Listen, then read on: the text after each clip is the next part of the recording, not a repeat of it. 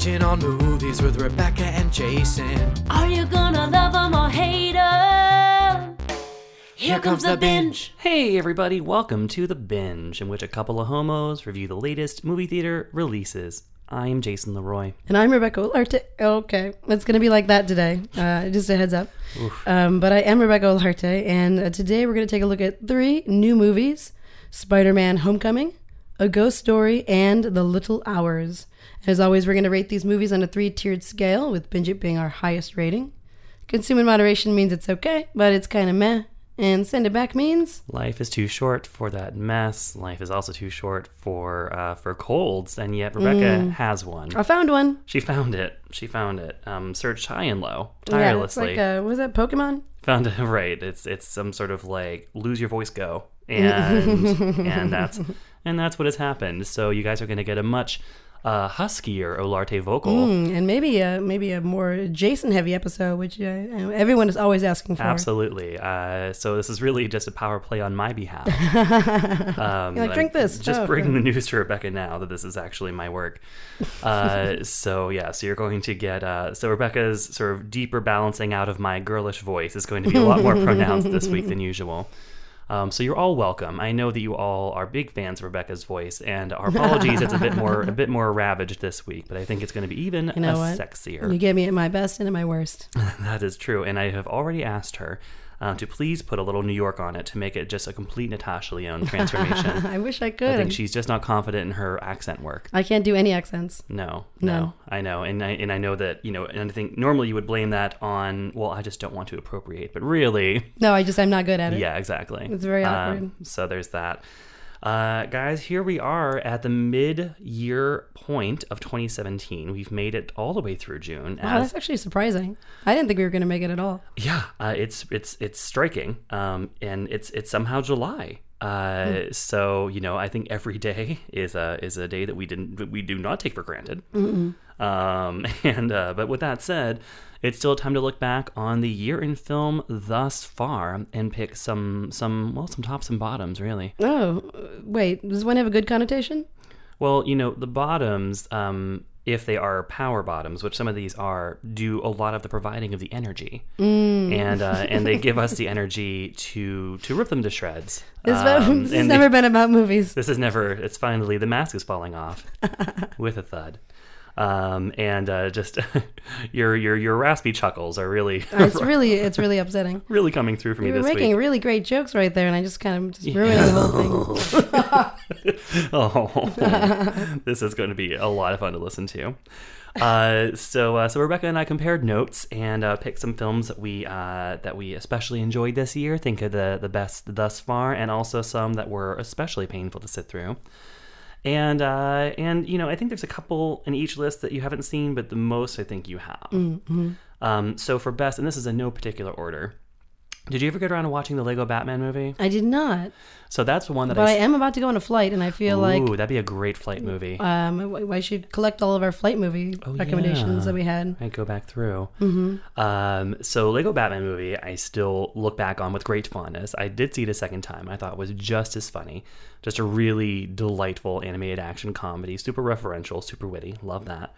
And then, of course, there is Get Out, Oh yeah, which I feel like is probably the most universal pick for the most notable film of the first half of 2017. absolutely. It's it's original. It's important. Um, well executed. Mm-hmm. Uh, great movie. And you know, and, and I, I do wonder with Get Out if if the timing had been different, um, you know, if it would have had the zeitgeist sort of tapping moment that it had with being so huge and being so endlessly discussed and debated and, and, and celebrated. Yeah, I mean, I guess it's like sort of uh, what is what is the moment? Like the moment is, um, you know, I think this was turned around relatively quickly, um, but it's not a new topic. Um, no. But yeah, I guess it was just um, an interesting. We were at a particular low when this came out, and it Yes. seemed uh, so much more. It gave us it gave us uh, it gave us something to uh, I don't know. It just gave us a, a new thing to experience together, um, and, and to point to that and be like, yes, this is another thing that helps make some points that we're all trying to make and that are being sort of invalidated from the uppermost level now. Right. Uh, so that was great work on behalf of Get Out. I also I'm still just just hearing your voice in my headphones. It's just the vulnerability. It's just I feel like everyone try not to fall in love with Rebecca this week. I know I know many of you already are, but I'm putting it all out there for you guys. oh, so I'm doing the best I can. Oh my god, don't do it. It's like if, if you're like your voice is like Jacob Tremblay as a podcasting voice right now. Your voice is wearing those little glasses. That is the sweetest thing anyone's ever said to me about being sick. Uh, speaking of being sick, the big sick, Mm. Uh, which we just reviewed Mm-hmm. Was last last week, week. uh, I think uh, merits a mention Absolutely. in the most notable films of the first half of the year. Uh, as we discussed just last week, just a really terrific, uh, thoughtful, uh, romantic comedy. Relatable. Uh, relatable, beautifully acted. Holly Hunter. Holly Hunter. Holly Hunter. Although I guess um, I just saw today that I guess she did an interview with the New Yorker, and she talked about the the sexism of just being called upon to play moms. Mm. Um, Wait, did, wasn't she just in that Quentin Tarantino movie?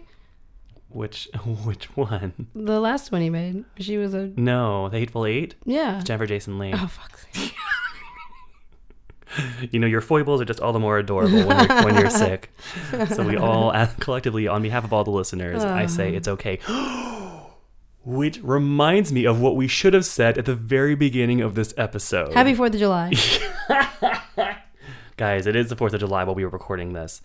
Um, but no, guys, and sorry to go off topic, we have a correction to make oh, we do. from last week's episode. Oh boy, I, I'm gonna sit down. Whoopsie daisies. That's all I can say. So last week, Wow. in um in my review of Baby Driver, uh, I was discussing Ansel Elgort, the leading man of that film, and I was trying to explain how what he looks like. Mm-hmm. Um, just just just for those of you without eyes, um, I was trying. You've to never seen a movie, but you Yes. love movie podcasts. If you have no, if you couldn't conceivably think of a way to see what Ansel Elgort looks like, I was trying to just display his his looks to you. And um, and I said, uh, and I started to say, oh, he's like a baby faced Ashton Kutcher. And Rebecca was like, oh, I thought Ashton Kutcher was the baby faced Ashton Kutcher. And I was like, well, you think so until you see Ansel Elgort. And then I said something along the lines of, he looks sort of like if Ashton Kutcher had a twin brother who didn't bake long enough in the oven oh God. and wasn't quite fully formed. So said that, thought nothing of it. I blame Rebecca because she laughed and I went in deeper on the joke. um, in case anyone's wondering who formally you can send your letters to. Uh, it's Rebecca. And uh, so said that, thought nothing of it. We taped the show earlier in the week. Um, it, it sat there being listened to for several days. And then on Friday, uh, I get a text from Scott. Uh, and he very rarely engages with the podcast. I would like, and uh, and and yet he texts me and he started saying, "Oh, your Baby Driver review," and I'm like, "Oh, you you were listening. You're listening to what I do." And he's like, um, "Ashton Kutcher does have a disabled brother," and I'm like, "What?" And I immediately start to look it up, No. Guys. Yeah. guys, guys. Ashton Kutcher has a twin brother who has cerebral palsy. So that was tough uh, to learn um, after our podcast had already been out there in the world for a few days, in which I made this joke, the, a joke that was at the expense of a perfectly well-abled Ansel Elgort. Um, and uh, so I did not know, had no way of knowing. I don't even know how Scott knew. He's just his mind. He just he just retains things he hears. Um, and uh, and I felt horribly. And you are. Uh, very sorry. Uh, my apologies to the Kutcher family. Um, if they, for whatever reason, have heard about this, and regardless, even if they haven't, um, my intention, of course, was never to make any joke at the actual expense of a person who I did not realize existed. Um, so yes, that's that's that's a really firm apology. Um, I Yeah, feel like, way- I to feel like I really double down on I it. really, it's a it's a my my housewives level apology. Um, but uh, but yeah, no. So that was I was very embarrassed um, by that, and Rebecca and I were texting that we are definitely living in an episode of difficult people uh, right now. Um, but uh, but yeah, so that was the thing that I said that I did not realize was gravely offensive. Uh, so again, uh, my apologies. Did not realize what I was saying. Uh, so getting back on track. I can only assume this is going to be first of many binge apologies. And we really thought that our first one would have been when Rebecca falsely identified Tia Carrere as the uh, East Asian actress who was murdered uh, playing a stripper in Very Bad Things. But alas, no. Yeah. Well, I feel like if I just inconsistently uh, mistake people, regardless of race, ethnicity, gender, then it will just not all understand it's my fault. I mean, it always is anyway, but there's no intention.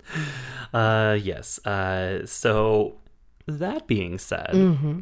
uh, yeah, love the big sick. um, Next. uh, and I might also add that no one else, Scott's the only person who mentioned that to me. Uh, Oh yeah, nobody listens to the podcast. yeah, right. Like, I forget that our analytics person came back to us. And, uh, Yeah, it's like, oh, there's just this one, this one listen. It low. actually came from the same place you guys tape it in. I'm like, oh, it's nice of him to listen. Um, so moving on, I also loved. So there was a trio of uh, wonderful. Uh, kind of horror slash supernatural Mm. uh, female uh, driven films that all came out the first half of this year, and I loved all three of them. They are Prevenge, Mm-hmm. Um, about a uh, pregnant woman who goes on a murdering spree at the behest of her, uh, the voice of her unborn child. There was Raw, Mm-hmm. um, the French allegory about a, a veterinary college student who um, who becomes a cannibal. and there was Personal Shopper. Personal shopper. I'm a personal shopper, I'm a personal shopper. uh, starring Kristen Stewart as a twin. Oh, here we are again. As a twin uh, who is uh, who is attempting to commune with the uh, the ghost of her recently deceased twin brother. Which also I feel like we'll bring up later, as it has kind of related to one of the movies that we're reviewing today. It does. Uh, all three of these films uh, were super standout to me. I remember all of them fondly. I've watched two of them several times. Two of them are female directed.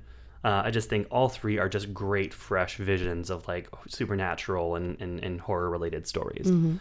Um, and you saw of those, you saw Raw and Personal Shopper, Mhm, Yeah, and uh, and you. Oh, I think you, I think you like Personal Shopper more. I did. Yeah, Raw Raw was a little bit harder for me um, because I'm less of a maybe like a traditional horror movie fan. Mm-hmm. Um, but Personal Shopper was really very interesting, um, coming off the same collaboration between Kristen Stewart and um, Olivier Assayas. mhm. um, and they, they have another one coming out, uh, I believe, in 2018. Oh, yeah, um, probably. on, on deck. So I'm very excited for that one as well. Yeah. And then, uh, and then also, uh, last best of 2017 so far mention I'm going to make is their finest.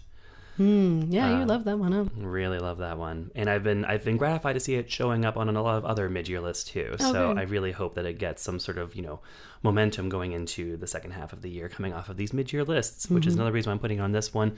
That again was a story about uh, about the uh, British film industry during World War II, uh, trying to make uh, you know uplifting propaganda films, um, uh, despite all the the constant terror and agony uh, of the uh, experience of living through that.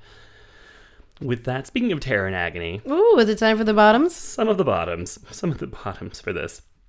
Um, starting with uh, when we talked about very recently, the Bad Batch, Mm-hmm. Which was just a lot of ugliness and uh, and misery and and and sadism, just for the sake of it. It really was, and I think that like that's a really we we're not saying that like you can't make movies that are grotesque and ugly and show the the terrible things that could happen and you know when people are pushed to their limits. Those stories are some of the best stories that exist, but when you do it without like a sense of heart or originality or um, I don't, there's there was no meaning. It was just so raw and it, it just felt exploitative of, of your reactions. Yeah, it was crass. Yeah, I was, I were gonna say yeah, it was crap. like oh, okay, it was just kind of like, there's shut up, Rebecca. It was just crap. really your vocabulary No, need to add any thought. all over the place. You know, the movie didn't give any thought to it, so why should we? Yeah.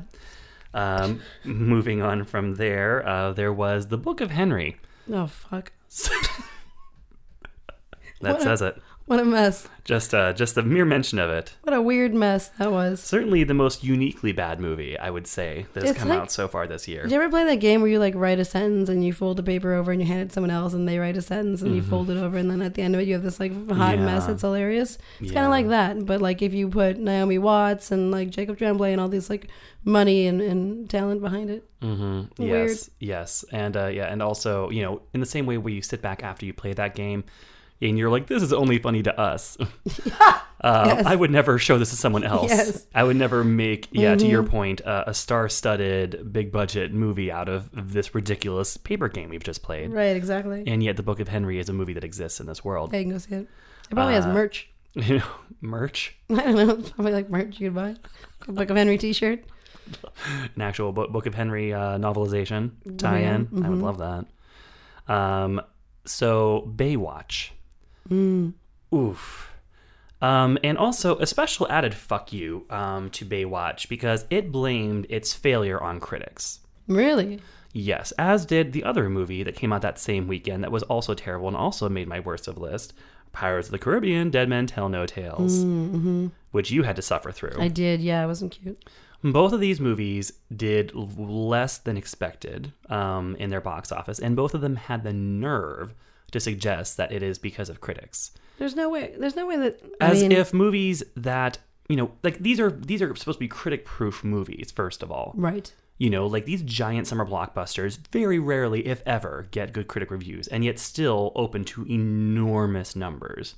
And I didn't feel like the critic reviews for these were so particularly bad that it was like um, it was going to tank something that was going to succeed Yeah. anyway. They're scapegoating critics. They're just Mm-hmm. scapegoating critics. I think the idea that people, you know, these movies, I think people look to critics for their reviews about like prestige movies to see like, it, will it be worth my time to sit through this prestige movie? Like Pirates of the Caribbean, it's like a maybe like a family night or something like like an audience that isn't Yeah. necessarily like It's not like they're reading A.O. Scott. if you're trying to take your kids out to a movie, you're not going to be like, oh well, let me check the tomato meter real quick.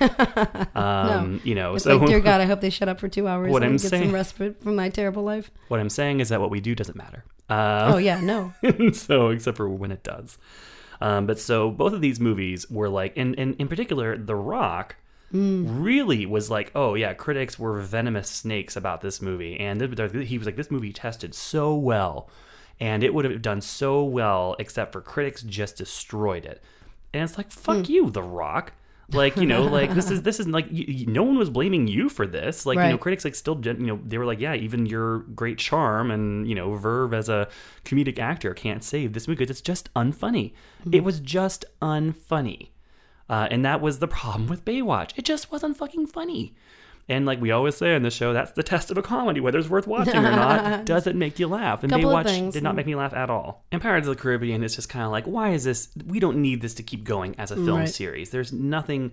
There's been nothing new or fresh or fun added to it in years. Mm-hmm. Like there's just just stop, just stop with this series. It's just beating a dead like horse. we talked about before, compared to something like um, Fast and the Furious, where they are continuing to recommit to each movie. Yeah, Um, this is they're definitely it shows that they're resting on on their laurels, yeah. I mean, it's just it's just a bloated wreck. Um, and not- and so is Johnny Depp. and so is Hey Johnny yo, I was cheap. I'm tired. I mean, I mean, it, the joke was in there somewhere, and I'm glad you found it. I was trying to find it. You got to it first. See, your sickness isn't holding you down.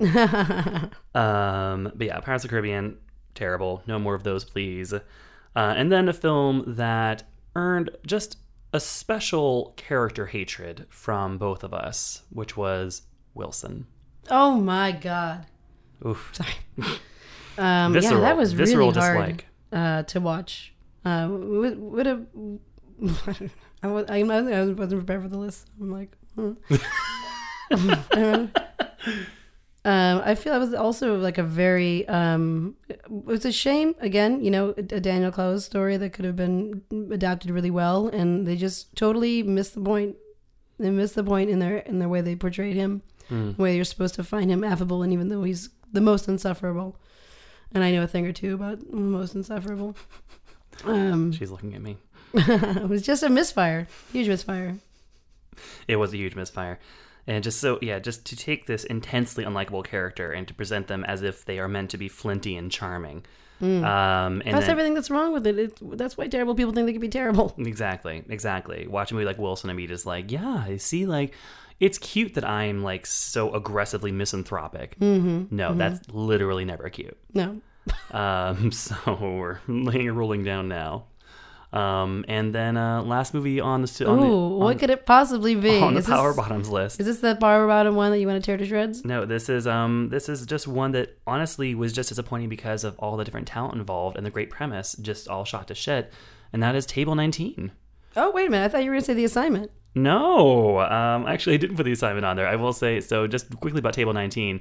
Um, this was the one with Anna Kendrick and Lisa Kudrow and Stephen Merchant and Craig Robinson and and the the year's most the most uh, really just tough awkward uh, shower love scene um, maybe of, of all time between Lisa Kudrow and um, Craig Robinson.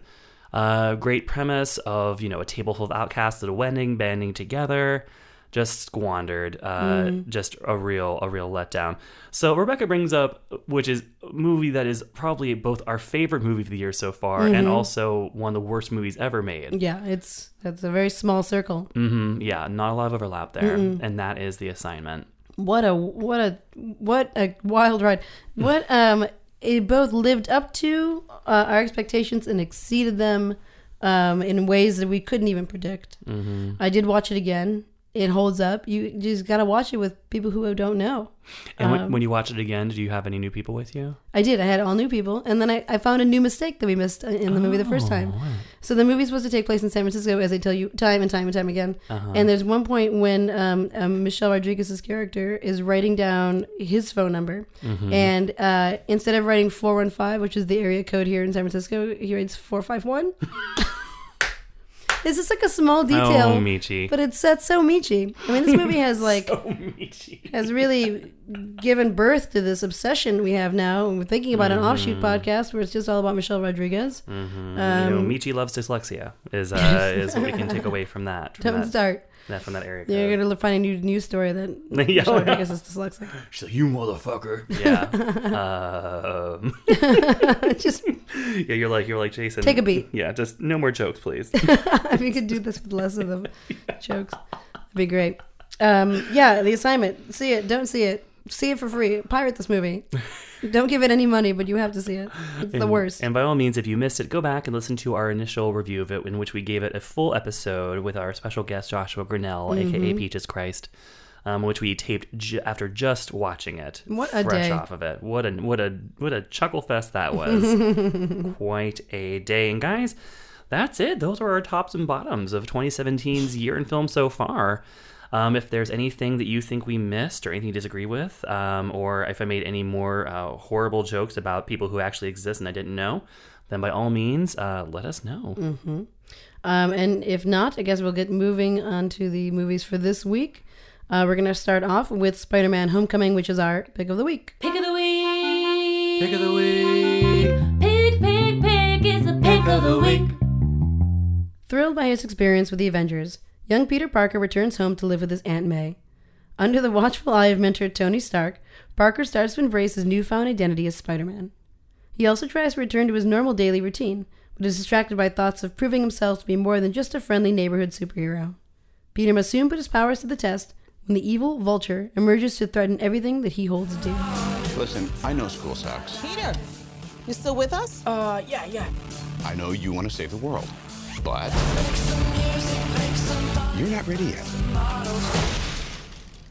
You're the Spider-Man. No, I'm not. I'm not. This is just a costume. This is. You're on the ceiling. Stay close to the ground. And stay out of trouble. So I wasn't able to see this one. Um, this is probably maybe the second superhero movie that has gotten a pick of the week from our show. Um, Jason, is this movie similar to Deadpool? Uh, it's similar to Deadpool in the sense that it is extremely, extremely funny. Um, that it functions very, very well as a comedy. It's similar to Deadpool in the sense that it feels fresh. It just feels fresh. It feels energetic, uh, and uh, and it doesn't get bogged down in any kind of uh, world building. Uh, so it's it's just it just feels like this this like sort of just live wire riff um, that just exists within the Marvel universe. It doesn't become about this giant intergalactic battle and you know forces from different galaxies all converging to destroy all of Earth, um, because that's just that's just exhausting. And when you use it time and time and time and time again, it's like you just don't care. Right. So this finds a much more sort of interesting angle um, for the story of its of its villain, and um, and it's actually an angle that has uh, sort of uh, an interesting economic uh, uh, point to it as well. So the villain in this movie is played by Michael Keaton, and as the story begins. um, there's a prologue that happens in the aftermath of the big battle at the end of the Avengers. And Michael Keaton plays a guy who is heading up a contracting crew um, to go in and sort of clean up the mess. Um, and just all these just working class construction guys. Um, but then these uh, sort of like a, a more uh, professional, official, like Iron Man sanctioned crew shows up and basically fires all these working class guys. And um, you know, and they're very, and they're like, "This is our livelihood. We need this to live." And they're just like, "Get out of here!" You know, this stuff is really sensitive. There's like, you know, there's alien uh, uh, paraphernalia everywhere and superpower. Alien paraphernalia. yes, alien alien flyers, um, alien T-shirts, um, Merch. Yes, lots of back to the merch. Um, but you know, there's like supercharged, crazy powerful rocks and other substances just come from you know from alien weapons, and and they're like, yeah, this is not for like laymen to take care of. We need to like have our special like black ops crew come in and do this. Um, so but Michael Keaton and his crew end up accidentally holding on to um, a chunk of this like alien rock or whatever, and with that they're able to start building these these weapons that use alien technology, and then they start selling them on the black market. Uh, and that is uh, sort of what starts to set them up as these as the supervillain. Okay. So, uh, so you know, so we have here. It feels very, um, it feels very relatable, just in the sense that you know it's about this kind of like working class blue collar guy who's very resentful against like the elites, uh, you know, who who is trading in in in guns. Uh, and who feels entitled to this? He feels entitled to, you know, to go rogue and to do this very irresponsible thing, just because he's like, well, I need to support my family, and my crew needs to, you know, support their families. But you know, but it's all kind of gone to his head.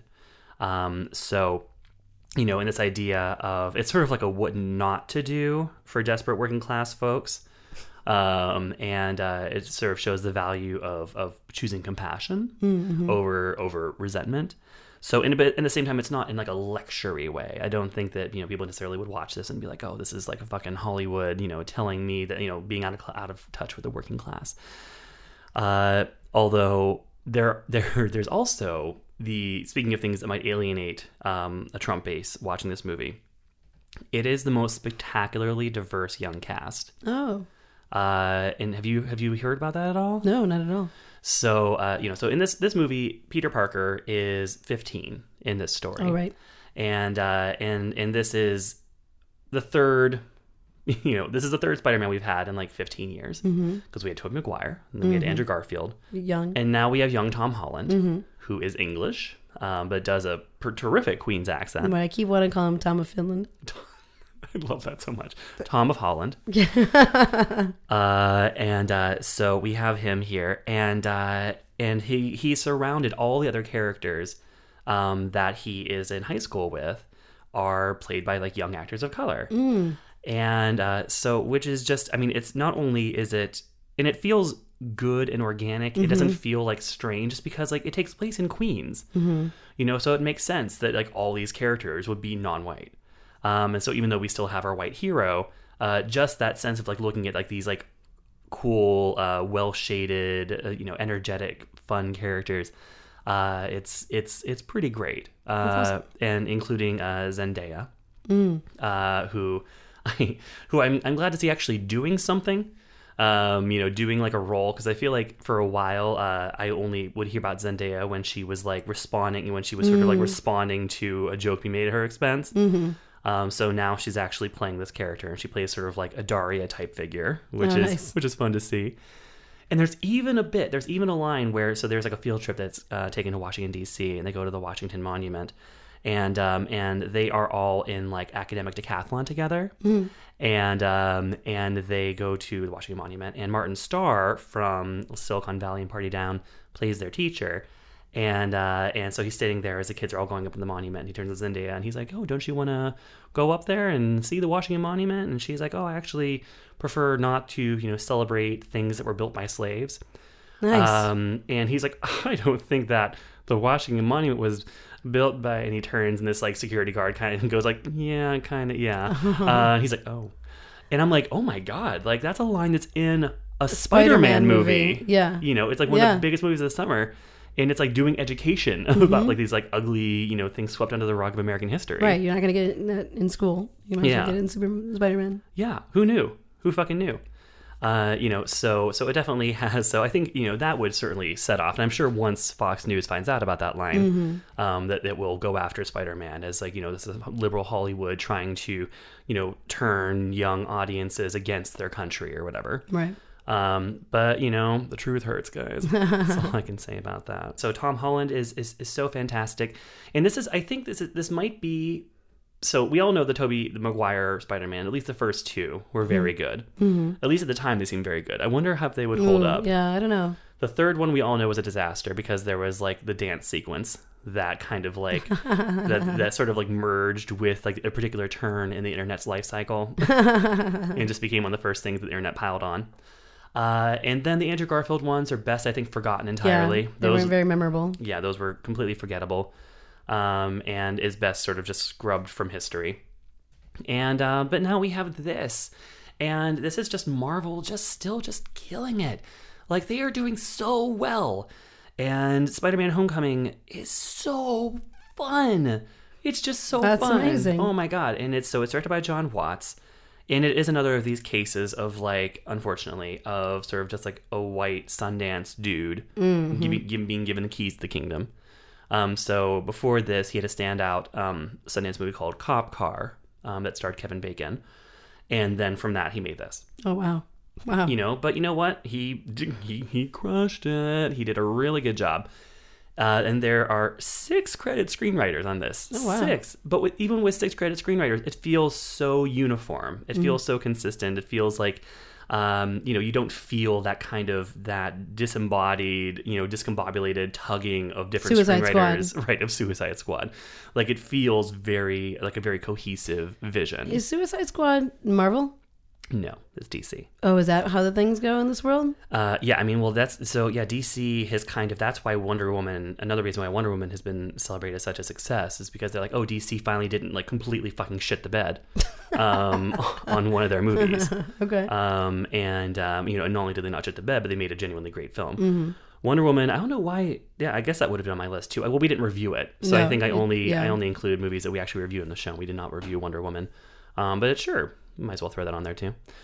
Uh, but no, Marvel just keeps it, the, the, the, the, consistent level of quality that Marvel has been able to to adhere to is is stunning. I feel like it's unprecedented in these kinds of franchise universes. Um, to have so many different pieces of the puzzle, so many different moving parts, so many different actors, filmmakers, writers, producers, and yet still to just have like film after film with this high level of quality, it's nuts. Uh, and so, and I, I, I just, I smiled through this entire movie nonstop, beginning to end. Uh, and it, you know, it's, it has just, it's clever and it's delightful. And, uh, and I just really couldn't recommend it, uh, highly enough as a feel good, uh, sort of just summer blockbuster. You're giving it uh, its pick of the week, so I assume you're giving it a binge it. Binge it, binge Spider Man Homecoming. And it's rated PG 13 for sci fi action violence, some language, and brief suggestive comments. And that brings us to our second movie of the week, which is A Ghost Story. Recently deceased, a white sheeted ghost returns to his suburban home to console his bereft wife, only to find that in his spectral state, he has become unstuck in time, forced to watch passively as the life he knew and the woman he loves slowly slip away. Increasingly unmoored, the ghost embarks on a cosmic journey through memory and history, confronting life's ineffable questions and the enormity of existence. We build our legacy piece by piece, and maybe the whole world will remember you, or maybe just a couple of people, but you do what you can to make sure you're still around after you're gone. We have Casey Affleck once again, um, being the face of uh, total despair and sadness. Mm-hmm, Um, Coming off of uh, Manchester, Manny by the Sea, Manchester by the Sea. oh, Um, good and callback. Now, uh, now with a ghost story. Yeah. Is this his thing?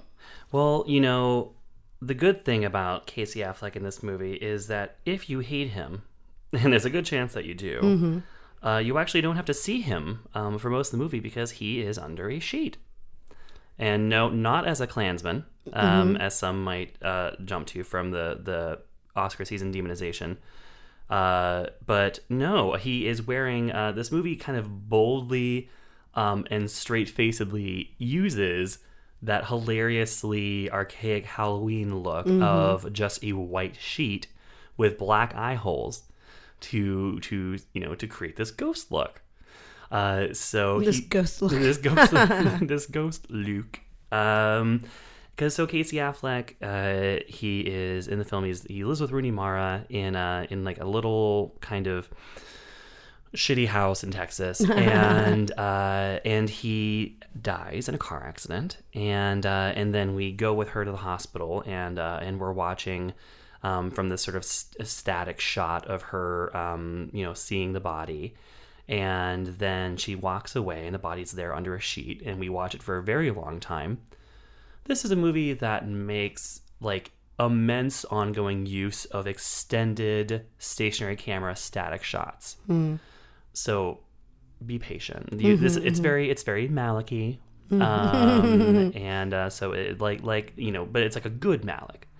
So it's more you know it's sort of like Tree of Life ish. Uh, so you just gotta just gotta stick with it. So we're just watching and watching and watching. We're like, why are we still watching this? And then he sits up uh, from the table, and then he steps off the table, and he has a sheet over him, and he's just walking down this hallway, and um, and this all happens at the beginning of the film. And as he's walking down this hallway in the hospital, this portal of light opens up on a wall, and he looks at it, and it waits, and then it closes up again. And then he turns and he just walks back to his house. To, and then he just stands there around the house watching Rooney Mara grieving. And, you know, if I haven't already uh, stressed this with the Mal comparisons, this is a super, super artsy movie. Mm-hmm. Uh, and it's it's incredibly poetic. It's very lyrical, and you know it's hard to really describe what happens in it. Um, but uh, but essentially, it seems like by choosing to go to back to his house and to not like pass through to the other side, um, he has sort of um, been not condemned, but he now has to sort of live out um, an eternity of time on that spot, on that spot where the house is. But things keep changing. And so Rooney Mara eventually moves out of the house. And then he's still there in the house as other families, other occupants come and go. And so, which is kind of why it's called a ghost story. It's sort of like the story of a ghost. We watch this person die. So we kind of see what, what ghost life is like. And uh, and uh, with the, when the, the first family to move in after Rooney Mara moves out is a Mexican family. And uh, and the scenes are all done in Spanish with no subtitles, which is always a bold choice. Um, but there's a scene where uh, he terrorizes them during one of their meals. Oh, so they can they, the people in the house know that he's there. Well, he he can make himself know he can make himself known or noticed by you know doing certain things that cause things to move. Like he's able to affect physical things. He's Okay. able to like pick things up and things like that. And it's not something that he does a lot. Um, but there's this one moment where he does kind of hit some sort of like breaking point. He just wants Wait, to. so this movie has Casey Affleck and he's wearing a white sheet and he terrorizes a Mexican family. yes. Um, and like you should have led with that. And not only does he terrorize a Mexican family, um, but once he, so he basically has this tantrum and he throws all their plates and breaks them all, and then it's just it's just a woman and her and her kids, and then this Mexican woman has to clean up the mess because in America, um, Mexican women have to clean up even after dead white men Wow. um, when they make a mess, uh, which feels salient.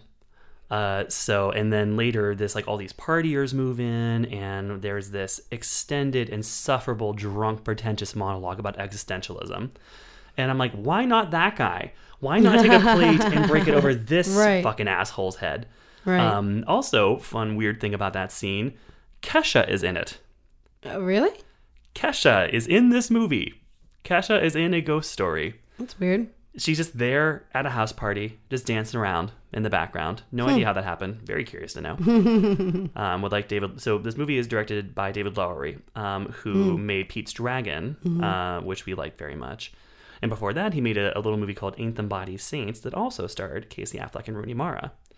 So this is a reunion of sorts uh, from that. This movie, it, I got the impression it was going to be a lot more about grieving and loss and like the 1st part of the story. Um, is this something that is um, tells tells a tale of grief in a new way, or um, is it particularly um, hard to watch? Yeah, I mean, it's a really given what it is, you know, on the surface regarding, you know, about a man under a sheet being a ghost in a house. Um, it really sneaks up on you with the, with the with its emotional impact. Like I had a lump in my throat for almost the entire movie, so it is very affecting in ways that you, I can't even articulate why. Um, but it's a very poignant meditation on loss and also uh, impermanence. Because rather than tell the traditional story of you know the person left behind and their grief, which it does do in the beginning, and it becomes about this ghost grief and this ghost, this sort of um, you know, confined to this house, um, to just watch it change and, you know, to watch different people come and go and to watch the loss of the meaning of the house that he shared with the woman he loved. It's such a hard. I feel like that's such a. Um, I was talking about loss recently with somebody, and um, you know, we just kind of have this back and forth about you know what is the what does it mean to to leave people behind and have them grieve for you and like what what isn't my opinion is like but isn't it just worse to like no longer be living and like no longer be doing things? And you, you know these, these conversations we all have.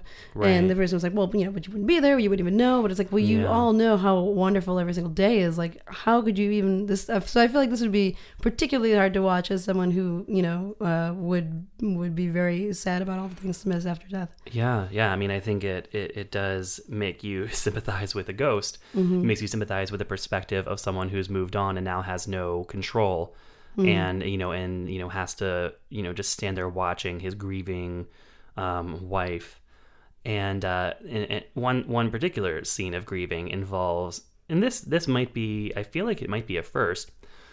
So uh, there's a scene where Rooney Mara comes home and she's had, a friend has just dropped in and left like a pie, um, you know, for just the thing people do when you're grieving. You know, they leave you food. And um, so Rooney Mara comes home and she's and she you know finds a pie and she you know kind of cuts a piece and then she eats it and then she plops down on the kitchen floor. Then the camera angle changes and we have a, a stationary static shot of her sitting there on the floor and Casey Affleck is in the far corner. We just see that him standing there in the sheet and she starts to eat this pie. And then she keeps eating it. And it's an unbroken take. And she's eating it kind of violently. She's like violently grief eating this pie. And she eats almost the entire thing. This goes on for like four or five minutes, wow like unbroken. And you and you, and you just have to like really lean in and watch her because you can see, although the camera doesn't like zoom in or anything, you can see that her like you know she's starting to flush from, and you see like just a single tear like appear on the tip of her nose and like drop down and um, and and and you're just kind of like in this moment with her. Mm-hmm. Um, and it's and you know it's a unique approach to um, the filmmaking that certainly is not a populist approach. Sure, yeah. And certainly will uh, if this were like playing at a crowded multiplex on a Friday night, people would probably walk out during that scene to demand a refund. right Um, it seems like a lot of heavy lifting on on Rooney Mara. Is she uh, She's brilliant. I mean, she's such a great actress. And I think part of what makes the movie so effective uh, emotionally is that it doesn't talk. This is this is such like the, the quintessential show not tell movie because there's not really any dialogue. Um, you know, certainly Casey Affleck. You know, this is not a speaking ghost, although um, there is this kind of funny but then poignant um, back and forth between him and a ghost in a neighboring house, where sometimes they like look out the window. He like looks out the window and there's like another guy standing there in a sheet in the other window, and they have like um, subtitled exchanges where like they're not moving, they're not speaking, but they're just like speaking to each other. And um, in these really clipped, almost like Lynchian kinds of uh, expressions interesting? um, and it goes on for quite a time. That's another thing about the movie is that it plays with time in a way that this is where it gets really Malicky. Um, Like I had, I had no idea. I thought it was just going to be much more about like this this one particular moment of him. You know, you know, we see them together, and then he passes, and then he watches her, and then watches her until she's able to like get it together to like leave the house. So I thought that was going to be the whole movie. It is not the whole movie. That's maybe the first half of the movie. Um, the whole second half is about like all these things changing in the house, and then it becomes time starts to move in uh, in in much bigger ways um, toward the end, and then in very unexpected ways that aren't that aren't necessarily linear. Interesting. Uh, so it's a really, you know, uh, it's a really sort of like experimental film in a way, very conceptual. Um, but and yet, despite all of that kind of, um, you know, artistic uh, uh, bells and whistles, it still just has like the core of it is so powerful and affecting.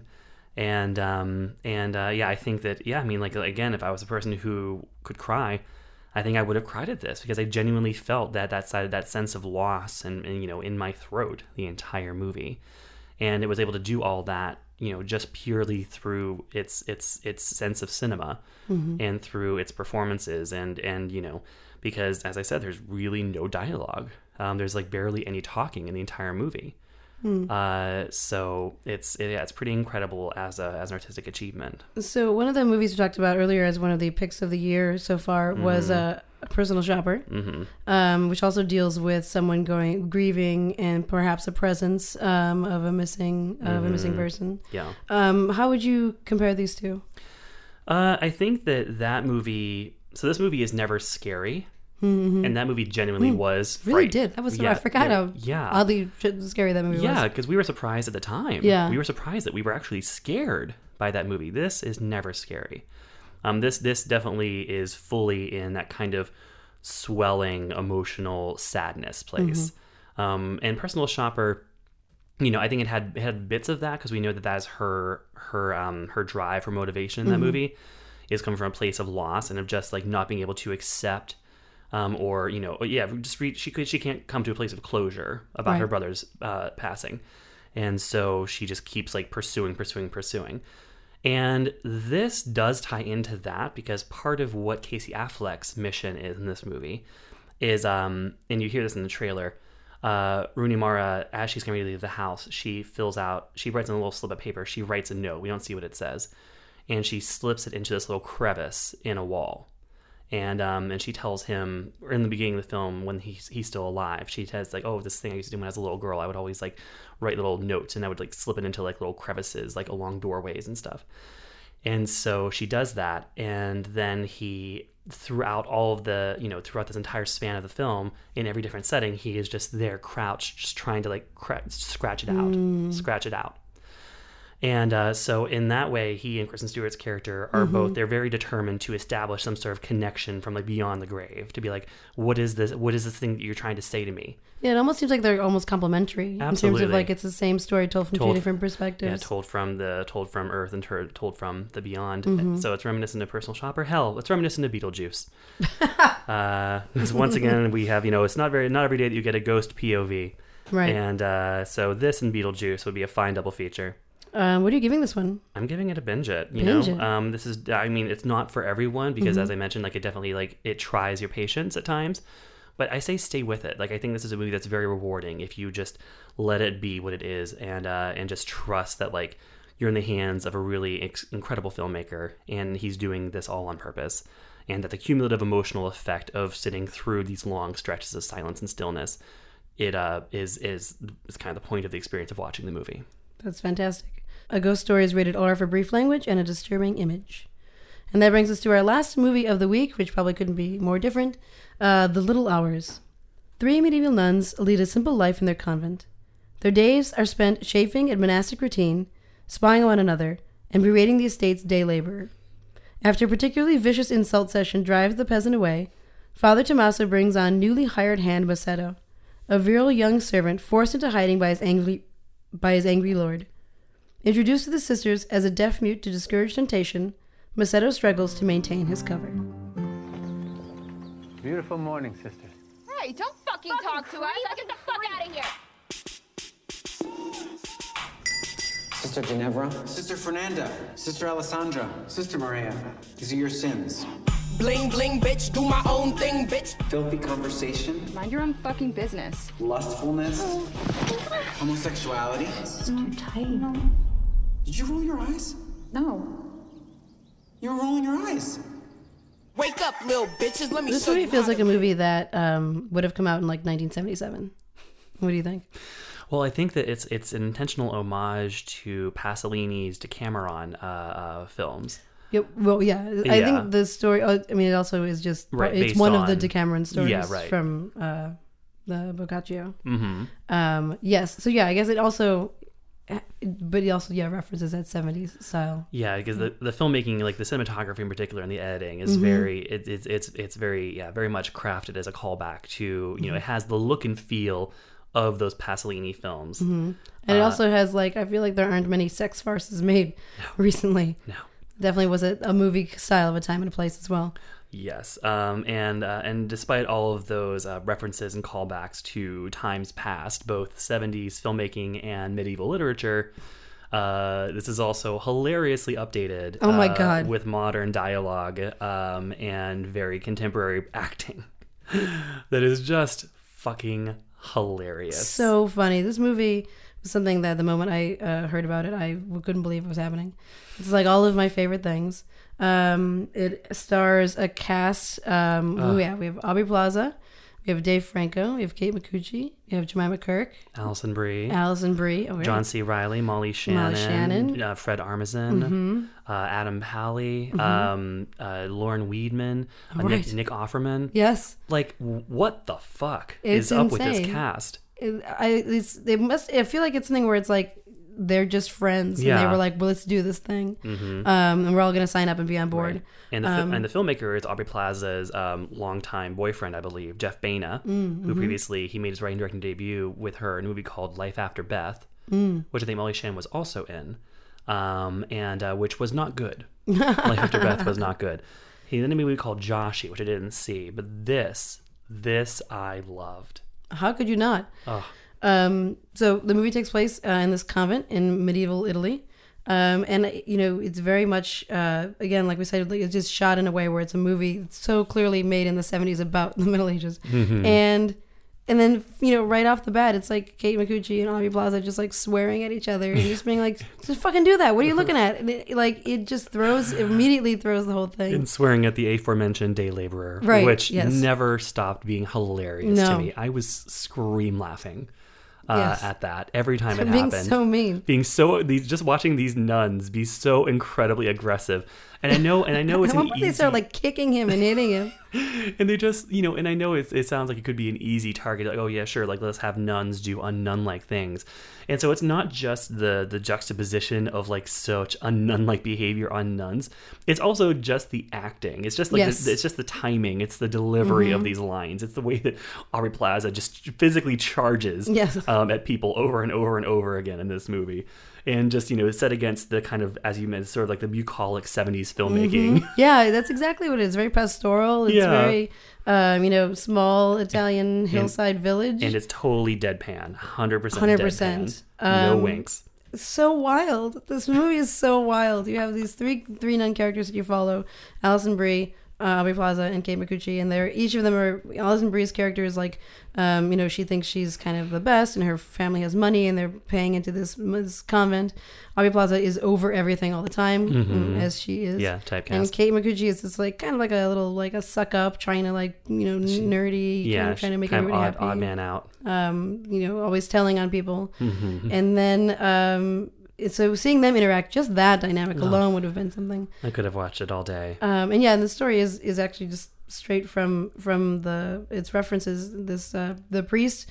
Uh, played by John C. Reilly, uh, finds this uh, Dave Franco, who has been kicked out of the house he was being a servant at. because they've they've they've cut the day the day laborer has quit after Mm-hmm. being accosted and called a Jew among other things um, by the young ladies And, and, uh, so and they bring him into the house, um, and under the guise of him being a deaf mute, um, so that he can't be, uh, you know, Mm-hmm. Get temptation, yeah, to the to the nuns. And what what ensues is just complete hilarity. it's just such a wild sex romp farce Mhm. and, and it's just uh, mm-hmm. it really is a farce. It's not like you know, there's like none of the scenes are like legitimately, I don't know, like sexual in like a serious way. I mean, I will say that Dave Franco is one of the most gorgeous men. Sure. And I was very much sexually engaged uh, by Dave Franco's repeated shirtlessness in this movie. I mean, and on, And- on my side, my one of my celebrity crushes is Jemima Kirk, and you have this moment where she's making out with Aubrey Plaza, and uh, and they're wearing like nuns' clothes, and it is just I cannot believe it's exists. The world is a beautiful place. You finally you manifested it. All these years later, finally you manifested your exact fetish, and there it is in a Also, movie. this movie has a lot of Merkins. It has a lot of aggressive Merkin work. Merkin work. Aggressive Merkin work throughout this movie. It's- Mercantile. This is a movie that has um that basically gets everyone naked at one point or Yeah. another. And uh, and uh, not naked enough in Dave Franco's case, uh, but uh, but plenty naked all the same. And there is You know, I think the one thing that did stick out to me was there is a scene that essentially begins as a rape of Dave Franco at, at knife point. Mm-hmm. Yeah. Um, that gradually Yeah. becomes sort of a consensual three way. Mhm. But just since it Mhm. begins, like he he's very he's, he is he's you want to talk about sexual harassment He is at Uh, the butt end of sexual violence throughout this entire movie. throughout this entire movie. The movie plays sexual violence against Dave Franco for laughs, Mhm. and uh, and you know I laughed. I did. um, you know you feel for the guy Sure. because over and over again he's just sitting in his little like servant quarters and just to, like he hears like the door creak open. He has to pretend he doesn't hear it, and we just like see his face like ugh. um, you're like what what, like, what what new rape is this going to be? Mhm. Um, and uh, but uh, but he he's great. Him and Alison Brie are in real life a couple. And uh, and I believe they may have met on this movie. Oh, really? Um, but uh, and they move very quickly and are very much you know and they have great chemistry in this film. Mhm. Very funny together. Uh, I mean, everyone's just so And funny. then, like in, in the third act, uh, Fred Armisen shows up. Basically, the the whole convent is like out of control. Everyone, Mhm. you know, there's a, a deep exploration into witchcraft. There's some experimenting with uh, homemade drugs, um, and then we have this whole everyone trying to basically at one point everyone's trying to sleep with Dave Franco, Mhm. um, and and then so um, Fred Armisen is like the archbishop of the area and comes in to see how you know this check in on this um, this church and he has to give everyone a, re- a reading out a rundown of all of the crimes that they've committed He's like, against this the is the church longest one I've ever read. and it's i feel like each i feel like the people the stars in this movie play exactly the type that they always do Mhm. dave franco is, with his smiling eyes is so Ugh. sweet you know Aubrey Plaza's just a total bitch the whole time Mhm. kate micucci's like super energetic and like it's just like no one's playing anything new or interesting you know we've seen fred armisen do this kind of like over Yeah. it thing over and over again. Even J- Jemima Kirk is basically playing Jessa. i know you're like, oh, Right? you're like, it's so hot. and uh, I mean, she even has her British accent, and then there's this joke where like they keep. She's like, "No, I'm from this small Italian town next Right. door," and and Kate Micucci keeps kept. Are you sure you're from there? Yeah, she's like, why do you? She's like, what's your accent? And she's like, I don't have an accent. I sound just like you. she's like, oh. Uh, but but this gets everyone exactly. Yeah. it's perfect how they are. Molly Shannon plays against type a little bit. Yeah, she's not as wild. I mean, it, She's it was, understated. She's yeah. It's she's type in that seeing her in a nun's uniform in like right. Catholic Catholic Oh, right, environment yes, is very yeah. familiar. That's true. And you know what this made me think of? This succeeds where I think the Love Witch failed. Oh yeah. Well, I mean, th- this had a complete different uh, Yes. set of talent and Yeah. opportunity than the Love Witch. But yes, but in terms right. of being like an homage to Mhm. sort of 70s um uh, a, a certain brand of, of 70s like sex cinema Mhm, yeah.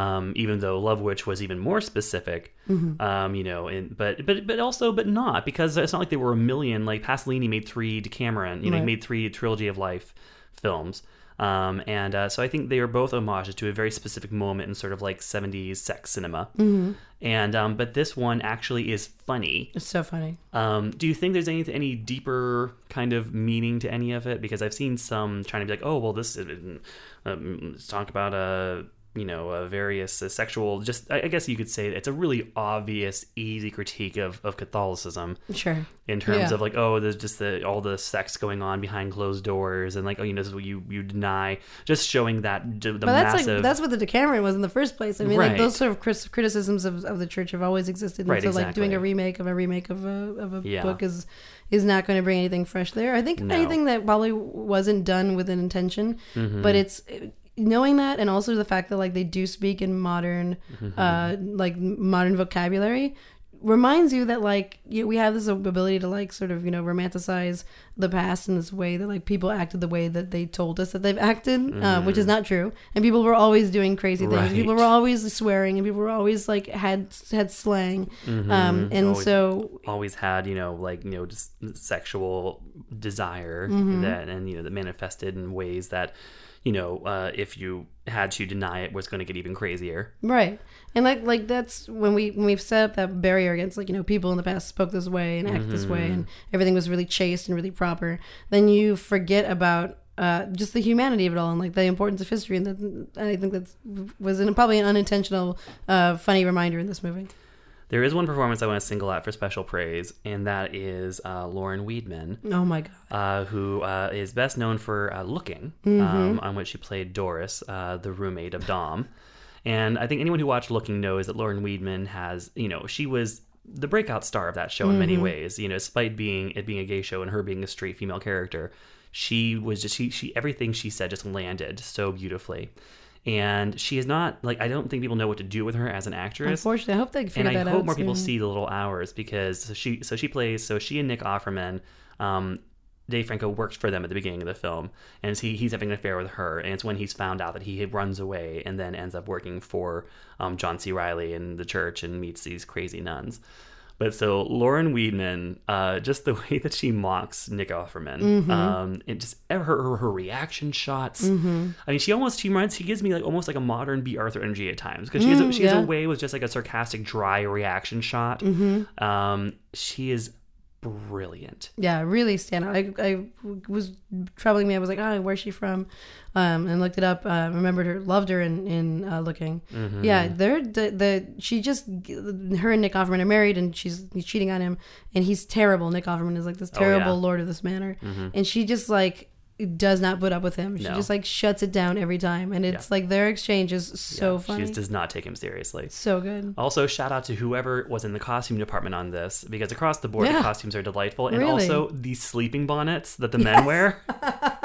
I was not ready for that. There's scenes with Nick Offerman wearing just storming Yes. around with his like long medieval wig and this like weird sleeping bonnet on over it, trying to look scary and intimidating. So good. Oh. Excellent use of a turtle and a candle. Yeah. Uh, oh, yeah.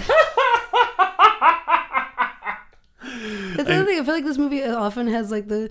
It's like so stupid. There are certain things that are just like so Oh dumb, but like they're so funny. Oh. Um, And- love it. and it does you know this is a movie that has like the first act is non-stop brilliant hilarity Mm-hmm. and it does you know like as like with a lot of movies as it gets more and more into its story it has kind of Mm-hmm. less energy given to like coming up with great gags and jokes and stuff like that so but it is still funny beginning to end it almost reminds me of um you know speaking of a movie that bea arthur was in uh, mel brooks history of the world part one Yeah, yeah. That's the same. It's the same time. Mm-hmm. Yeah. That's like that sort of sex farce historical. yeah and that was sort of a Yeah, parody of that exactly. too Yeah. Uh, Yeah, good- so good but one. uh but yeah uh, oof. so what are you gonna give this Oh, binge it. binge it from me too it's triple binge this week Oh, triple binge. Triple binge. Um, and let's see, The Little Hours is rated R for graphic nudity, sexual content, and language. We made it. We made it. We did it. Thank- Um, Thank you for being a trooper, Rebecca. Of course. Thank you so much, um, everyone, to, for listening to the show. Uh, next week, we're going to take the week off and we'll be back with a new episode on July 21st. Be sure to subscribe on iTunes if you um, are so inclined, or Stitcher, or wherever it is you get your podcasts. Um, you can find Jason on Twitter, um, Escaping Celebrity Ire at, Excess baggage. and I am at Fight Balance. Thank you so much. Bye, guys. Bye bye. Binging on movies with Rebecca and Jason. You made it to the end, that's amazing. There, goes, the binge.